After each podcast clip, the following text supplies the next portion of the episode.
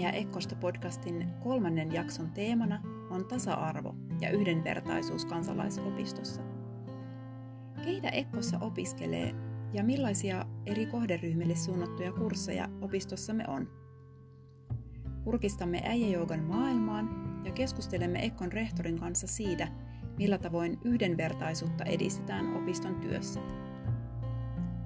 Tässä jaksossa äänessä ovat Ekon rehtori Emilia Valkonen, joogaohjaaja Samuli Nikkanen sekä pitkäaikainen äijäjoogan harrastaja Marko Kiiskinen. Minä olen Ekkon viestintä vastaava Kaisa Leinonen.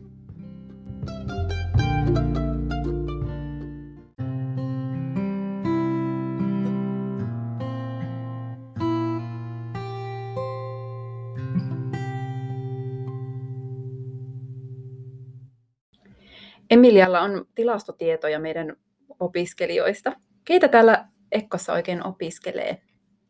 Joo, tämä onkin, onkin hyvä kysymys.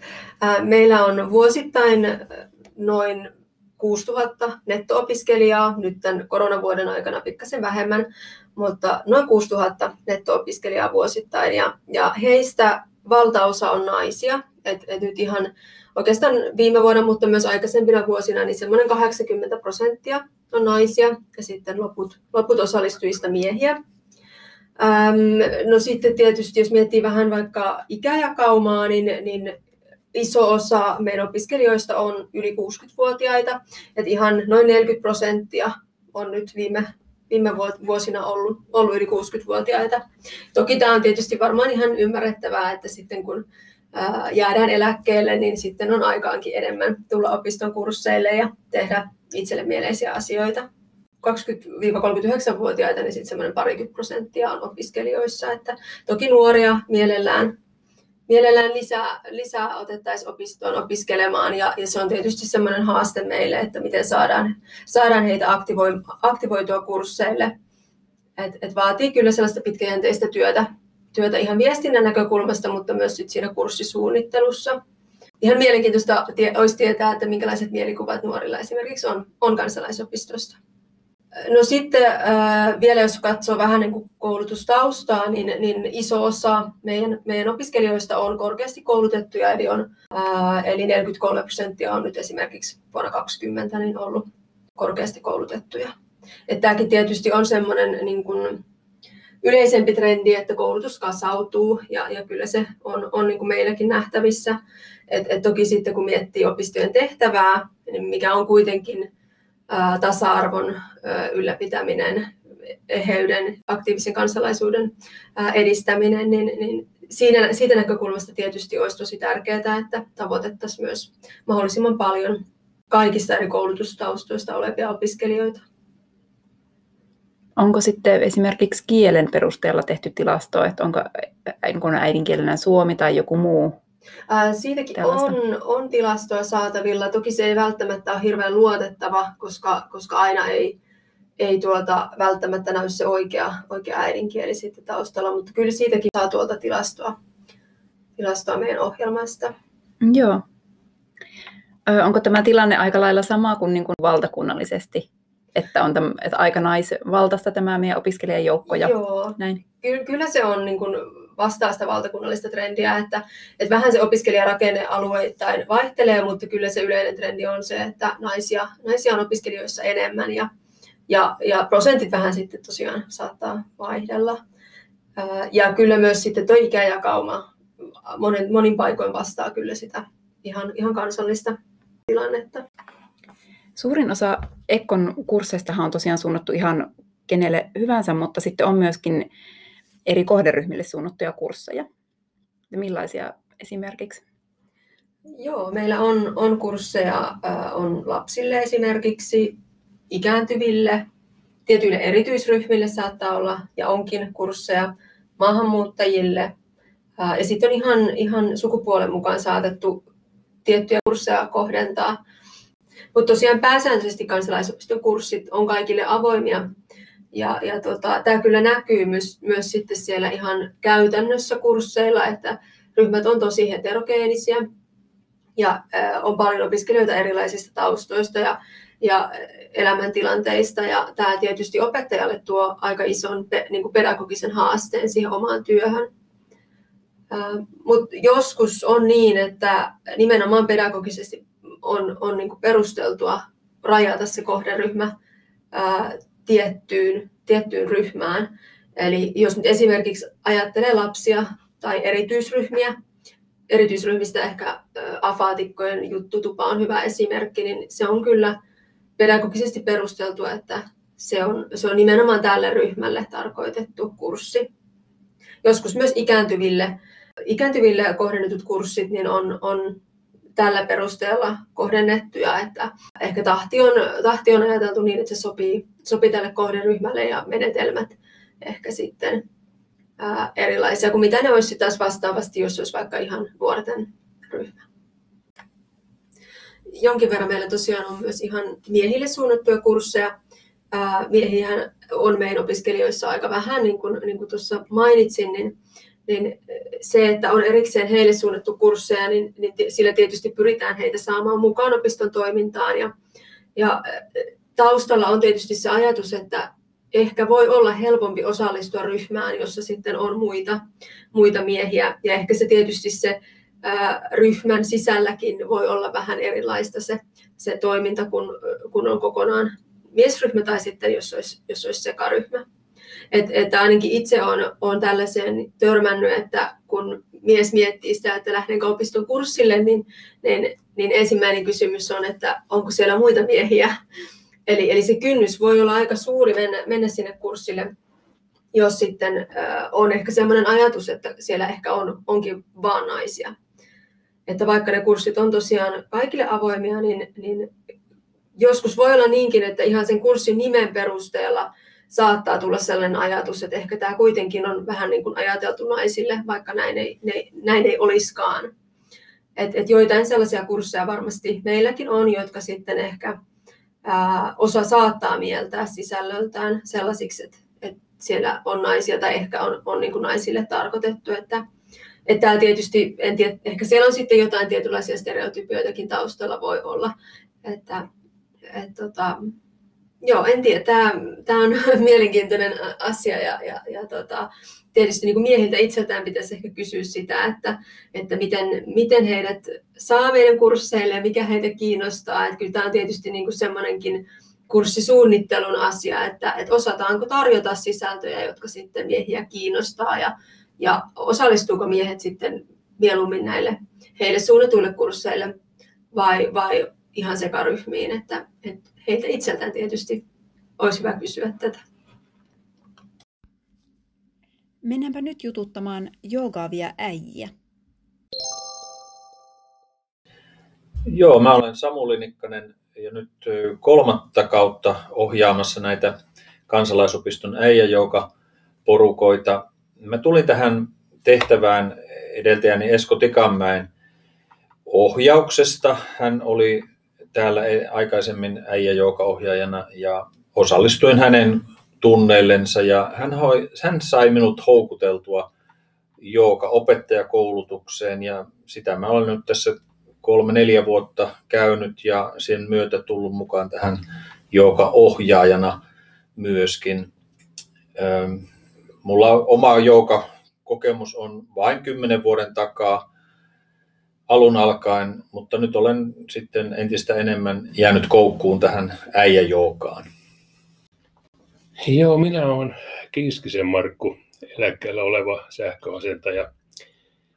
Ja mennään nyt ajassa taaksepäin jo reilu viisi vuotta. Ja yllätys, yllätys, sitten tulikin tuossa sukulaismies pyytelemään mukaan äijäjoukaan. Vähän aikaa löi tyhjää, että mitä tämä nyt tämmöinen sitten oikein tarkoittaa ja meinaakin. Ja tuota, joukasta en tiennyt yhtään mitään, kun joskus jostain lehtien sivulta oli nähnyt jonkun vähäpukeisen naisen sitten olemassa hyvin hankalan näköisissä asennoissa, että ei tämä nyt ihan tuu onnistumaan tällä vartalolla. Ja sitten kumminkin, kun siinä vähän aikaa keskusteltiin ja sitten tuo Samuli pyysi mukaan, että ensimmäisen kerran voi siellä maksutta sitten olla mukana ja katsella ja kuunnella ja jopa osallistua sitten tähän touhuun mukaan, niin viimeiseltään sitten rohkaisin mieleni ja läksin sinne saliin sitten mukaan. Ja siellä sitten, kun opettaja piti alkupuheen siinä ja kertoi, että ei täältä tule mitään sanktiota, jos ei nyt taipu johonkin asentoon ja jos ei vaikka jalka tai käsi liiku sillä tavalla kuin olisi tarkoitus, niin ei tästä mitään seuraa sen kummempaa, että toivotti tervetulleeksi. Niin kyllä se siitä sitten pikkuhiljaa lähti. Missä tässä äijäjoukassa on oikeastaan kyse? Mä uskoisin, että äijäjouka on syntynyt siitä tarpeesta, että miehet on jotenkin kokeneet olevansa vähän vieraalla maalla näissä joukaryhmissä, joissa pääsääntöisesti tähän saakka on ollut enimmäkseen vain naisia. Et jos siellä on ollut 20 naista, niin siellä on ollut korkeintaan se yksi miespuolinen henkilö, joka on sitten kolmen kerran jälkeen lopettanut hänkin sen harrastamisen todettua, että tämä ei ole mun juttu. Mä en kerta kaikkiaan sovi nyt tähän ryhmään. Täällä on liian notkeita, nuoria, kauniita, trikoopukuisia naisia paikalla. Minä en kerta kaikkiaan taivu kaikkeen tähän, mitä täällä ikään kuin odotetaan. Ja ehkä se odotus on ollut turhankin paljon itsestään kiinni. Loppujen lopuksi kukaan ei jookassa anna kenellekään sellaisia ohjeita, että sinun pitää tehdä jotain. Jokainen tekee omilla ehdoillaan ja, ja omien edellytystensä mukaisesti harjoitusta, mutta se vaan se kilpailutilanne ilmeisesti tulee aina, aina sitten esille.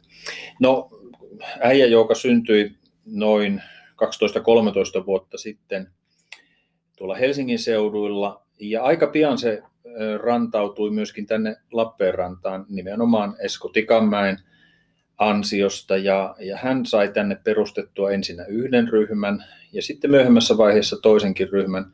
Ja nythän tämä äijä, joka on tavattoman suosittu ollut viimeisinä vuosina täällä, se on, se on puhtaasti Esko Tikanmäen ansiota. Ja mä olen nyt hänen jalanjäljissään nyt sitten alkanut ohjaamaan täällä näitä, näitä ryhmiä. Ja näyttää siltä, että tälle on selkeä tilaus ja tarve. Nimenomaan äijät keskenään kokoontuvat. Milloin se on vähän enemmänkin sosiaalista se kokoontuminen, milloin tullaan tarpeeseen hakemaan sitä notkeutta siihen rautakankeen ja milloin se on sitten selän takia, selkävaivojen takia tullaan hakemaan apua siihen. Syyt vaihtelee, mutta aika usein siellä taustalla on joku henkilö, yleensä vaimo, joka on sitten kehottanut tai ainakin neuvonut tulemaan paikalle saamaan apua näihin erilaisiin vaivoihin. Ja aika monella se tahtoo sitten vaan jäädä, jäädä sellaiseksi harrastukseksi, jos, johon tullaan vuodesta toiseen ja, ja haetaan sitä hyvää vointia ja, ja ehkä niitä sosiaalisia kontakteja myöskin aika suuressa määrin. Näin mä olen tulkinut, tulkinut näissä tilaisuuksissa aina. Mä itse en, en allekirjoita sitä, että pitäisi olla vain miehille kohdistettua joukaa tai vain ainoastaan naisille kohdistettua. Että kyllä, kyllä sekaryhmät ovat varsin perusteltuja ja on ihan terveellistä ja hyvä käydä katsomassa sitä, minkälaista on sitten se sekaryhmä joukaaminen. Miehet ovat toki useimmiten jäykempiä kuin naiset, mutta toisaalta jäykässä vartalossa ne vaikutukset näkyvät paremmin kuin siinä notkeassa vartalossa. Niin, että se palkitsee nopeammin se harjoittelu. Nimenomaan, nimenomaan se, on, se on palkitsevaa ja eh, useimmiten ne vaikutukset alkavat näkyä yllättävänkin nopeasti sitten, että se hyvä vointi löytyy sieltä. Silloin kun on paremmassa voinnissa ja paremmassa kunnossa harjoituksen jälkeen kuin sinne tullessaan, niin silloin mä sanoisin, että se on, se on tehnyt tehtävänsä. No mitäs Markku, sä oot nyt harrastanut, kerroit, että viides vuosi menossa, niin miltä sinusta tämä äijäjooga lajina? No, jos aloitan sieltä ihan alusta, muistissani vielä on se ensimmäinen kerta, kun sieltä salin nurkasta paikkani löysin ja rupesin sitä ihmettelemään, että mihin minä olen nyt sitten tullut oikein tänne, että onko tämä nyt sitten uskonnollinen, poliittinen vai mikä herrakerho tämä nyt oikein sitten mahtaa ollakaan. Ja laskeuduttuani sinne lattialle sitten ohjeiden mukaan, niin sieltä vähän kattelin ympärille, että miltä tämä tilanne näyttää. Ja hitaita venytyksiä semmoisia oli, niin ei ajatukset pyöri omalla mökillä autoremontissa ja kaikessa semmoisessa. Tuntui niin pitkäveteiseltä se homma. Että. Mutta sitten kun se puolitoista tuntia alkoi olla niin kuin loppu siinä, niin ajatukset muuttui ihan toisenlaiseksi. Että hei, hei, on minulla sitä aikaa nyt ojennella näitä käsiä ja jalkoja täällä ja tehdä sen mukaan, kun ohjataan. Ja, ja sitten seuraaville kerroilla, niin sittenhän se rupesi huomaamaan sen, että kun jotain jalkaa tai jotain kättä, kun pidettiin koholla, että herranen aika, eihän mulla voimat tähän mennä riittää millään, että mehän tarvii lisää voimaa ja notkeutta ja kaikkea tämmöistä, niin se on nyt se roppa ruvennut niin kuin hyväksymään, että kyllä sieltä semmoista kivaa liikuntaa saa ja olen tätä jatkanut. Minkälaisia harrastajia siellä äijäjoukassa käy? No nyt Etelä-Karjalan kansallisopistossa Ekkossa on, on kaksi ryhmää. Toinen kokoontuu päiväsaikaan, jolloin, jolloin se aika luontevasti se porukka siellä tulee sitten näistä, näistä vapaaherroista, eläkeläisten porukasta. E, ja sitten taas se iltaryhmä, iltaryhmässä on enemmän sitten myös työssäkävijöitä, nuorempia, mutta tarkistin juuri tänään sen päiväryhmän vanhimman osallistujan iän, niin hän on 84-vuotias, hän on nyt se seniori siellä. Et siitä 20-84 suurin piirtein on se ikäjakauma. Toki, toki se painottuu sinne eläkeläisikiin enemmänkin sitten. Tämä päiväryhmä on ollut koossa hyvin samanlaisena jo pitkään. Siellä on muutama, kaksi tai kolme osallistujia, jotka ovat olleet alusta saakka, eli yli kymmenen vuotta harrastaneet täällä äijäjoukaa joka ainoa vuosi olleet paikalla näissä ryhmissä ja, ja tuota, minusta se osoittaa aika paljon sitä sitoutumista ja, ja kiinnostusta asiaa kohtaan. Et siinä voi kyllä sanoa, että on todella koukuttunut tähän harrastukseen. Ja, niin kyllä mä tulkitsen sitä sillä tavalla, että siitä on ollut merkittävää apua fyysisesti, ehkä henkisesti myöskin näille, näille herroille. Ja, ja he nimenomaan toivovat sitä, että pystyvät, pystyvät siinä tietyssä ryhmässä jatkamaan sitten.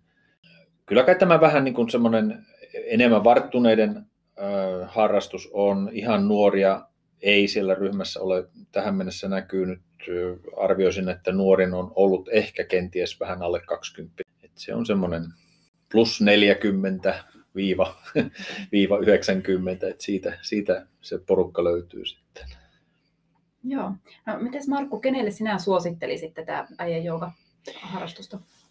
Nyt kun ajatellaan tätä rakennetta just siellä ja tätä tyyliä, mikä siellä nyt on, että ei siellä kukaan tuo itseänsä esille, että minä olen nyt sen alan ja sen alan ja suorittanut niitä ja niitä tutkintoja. Ei mitään, kaikki samalla viivalla. Niin silloinhan tätä tekee mieli, ja tämä nimi äijä jo, niin tämä sattuu minun suuhun niin hirveän hyvin, että suosittelisin tätä omille kavereille, niin ihan kenelle vaan. Tämmöinen, kuka pyör, pyörittelee peukaloita iltaisin, joka oikein tiedä, että mihin lähtisi ja mitä tekisi, niin kyllä tämä hyvä paikka Minusta äh, Veikko Tarvainen on sanonut osuvasti, että äijä ei viittaa nyt ikään, vaan asenteeseen tässä kohtaa. Että se, se enemmänkin kuvastaa sitä, että millä tavalla me, me suhtaudumme tähän aiheeseen ja, ja millä tavalla me haluamme tulla mukaan.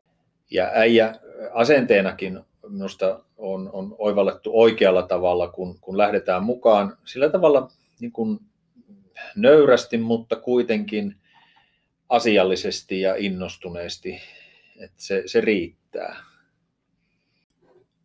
Pitääkö sitten äijäjoukan ohjaaja olla myös äijä vai voiko hän olla nainen tai, tai joku muu?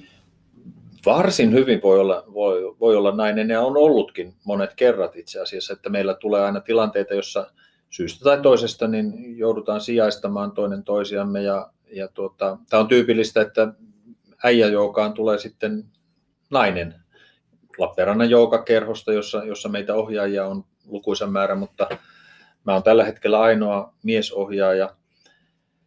Ja silloin kun mulla tulee joku koulutuksen takia tai jonkun muun syyn takia poissaolo, niin sieltä on tullut sitten joka kerhosta ja nainen paikalle ohjaamaan. Ja se on toiminut vallan hyvin ja, ja mukavaa vaihtelua sitten varmastikin näille äijille sitten vähän mm. katsella mukavampia ilmeitä ja asentoja ja muuta sitten siellä. Että ei sillä sukupuolella sitten tämän lajin kannalta niin paljon ole merkitystä? Ei ollenkaan, ei ollenkaan. Jooga on tunnetusti hirveän monta eri lajia, niin minkälaista tämä äijäjooga on, jos vertaa muihin joogiin? Äijäjooga on, on tätä perinteistä hatha jooga, joka on, on se joogalaji, jota Suomen joogaliitto kouluttaa meille joogaopettajille. Se on, se on fyysistä joogaa kyllä, mutta sillä tavalla suhteellisen hidastemposta ja, ja rentouttavaa.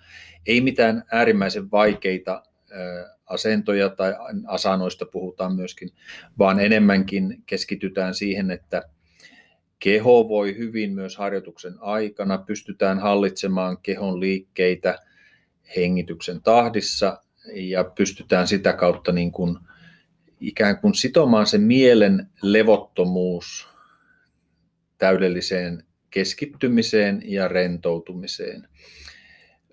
Minusta niin kuin äijä, joka on aavistuksen ehkä fyysisempää kuin mitä hatha joka tyypillisesti on, mutta, mutta siinä noudatetaan hyvin pitkälle hatha periaatteita.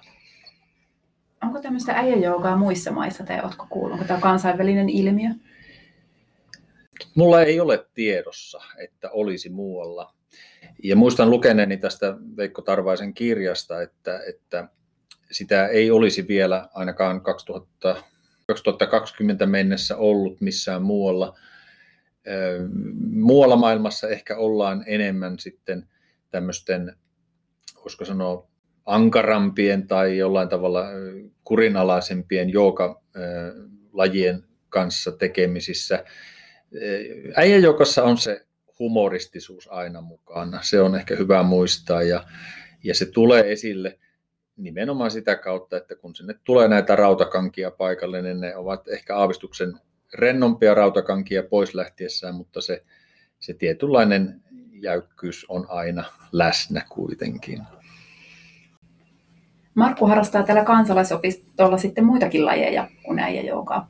Joo, sitten kun täällä oppi käymään ja alkoi tämä talo tulla tutuksi ja henkilökuntakin osittain täällä, niin tuntui ihan mielekkäältä ja mukavalta täällä ruveta käymään, niin sitten olin käynyt harmonikan soitossa tuolla muualla ja nyt sitten täällä opistolla tämmöinen yksilöllinen harmonikan soitto-opetus lähti käyntiin ja kuinka ollakaan sieltä sitten vapautui paikkaa ja, ja pääsin mukaan siihen, niin tuota, sitä on nyt tässä muutaman vuoden jatkunut ja oikein kiva on täällä sitten olla ja saa hyvää opetusta. Ihan omiksi tarpeeksi ei ole tarkoitus ruveta soittelemaan siellä sun täällä, vaan, vaan kotona, niin kivasti.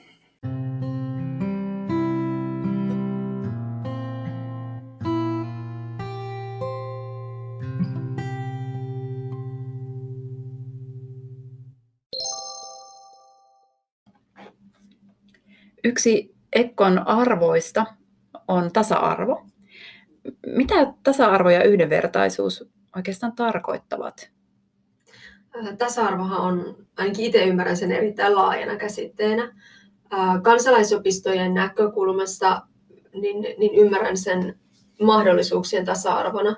Eli, eli se, että jokaisella tulisi olla yhtäläinen mahdollisuus osallistua meidän toimintaan ja meidän kursseille käytännössä tietysti haasteena on, on esimerkiksi se, että meidän toiminta on maksullista. Vaikka kurssimaksut pyritään pitämään pieninä, niin silti on ihmisiä, joille ne pienetkin maksut on, on osallistumisen este ja siinä mielessä tietysti haastaa tämän mahdollisuuksien tasa-arvon toteutumisen. toinen haaste on sitten se, että miten pystytään tarjoamaan meidän toiminta-alueella – me kursseja lähellä ihmisiä, että onko ne oikeasti saatavilla ja saavutettavissa, onko se osallistuminen mahdollista. Et oikeastaan itse niin kun kansalaisopiston näkökulmasta lähestyn tätä, tätä tasa-arvoa mahdollisuuksien kautta. Ja hirveän tärkeää on tietysti se, että osattaisiin kuunnella riittävästi erilaisia tarpeita ja ymmärtää niitä – ja, ja, ja aina se ei ole ihan helppoa asettua sitten vaikka hyvin erilaisessa asemassa olevan ihmisen asemaan, mutta jotenkin näen sen välttämättömänä tällaisen tasa-arvo- ja yhdenvertaisuustyön näkökulmasta, että pystytään asettumaan aivan erilaisessa asemassa olevan, olevan ihmisen asemaan ja, ja tarkastelemaan maailmaa sitä, siitä näkökulmasta. ja sitä kautta sitten pystytään huomioimaan siinä omassa toiminnassa myös, myös asioita uudella tavalla. Et, et yhdenvertaisuus, ää, sen ehkä enemmän itse käsitän ää, niin, niin kuin sitä kautta, että kaikki ollaan samanarvoisia ihmisinä. Että olipa sitten sukupuoli mikä tahansa tai uskonto, kansallisuus, kieli, ää, niin kaikki ollaan samanarvoisia.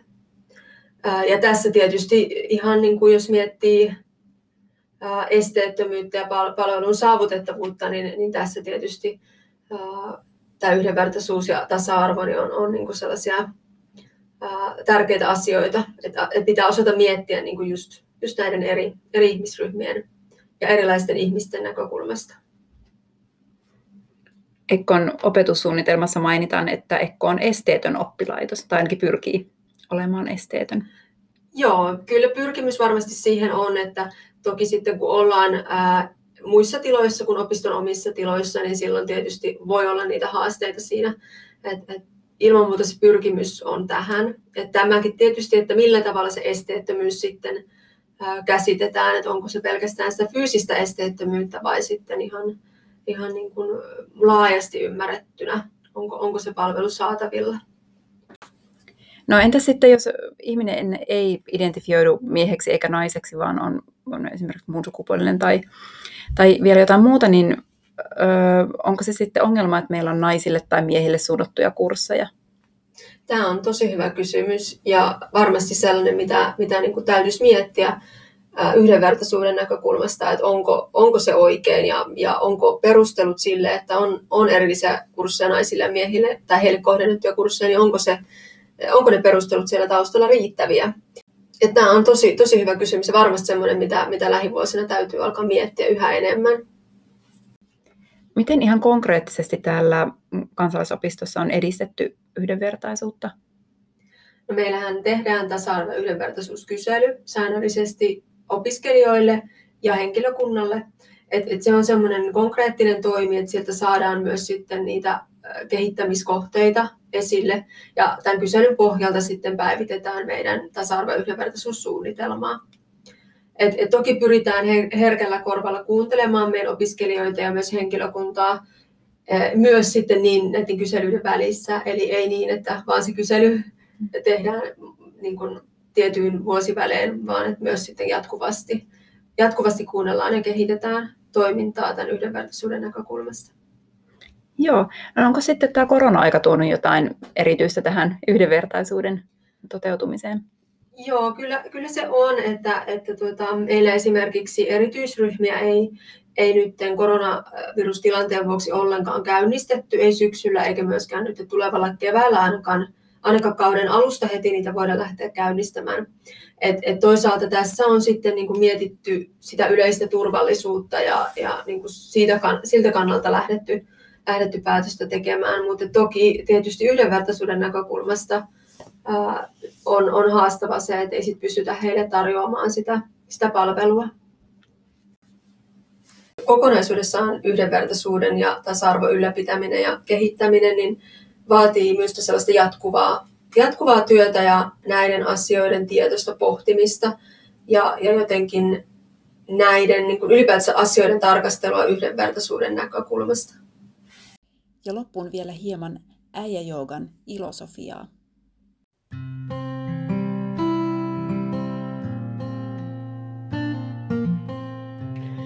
siihen joukan alkuharrastukseen vielä sitten, kun sitä oli niin niin epätietoinen, että mitä, mistä oikein on kysymys ja, ja onko se sitä päällä seisottaa vai kuperkeikka, mitä ihmettä se on, niin tuli tuolla Parikkalassa vierailtua useammankin kerran. Siellä oli tämä IT-taiteilija Veijo Rönkkönen, mikä oli harrastanut joukaa ja teki sinne patsaspuistoon valtavan määrän erilaisia patsaita, niin hän teki joukatarhan sinne. Ja sieltä löytyy semmoinen noin sata erilaista jouka-asentoa, että ai kamala, jos ne kaikki pitäisi harjoittaa tai osata tehdä, niin kyllä ihmeessä olisi. Kyllä ne on niin taiteellisia asentoja tai asanoja, niin kuin sanotaan.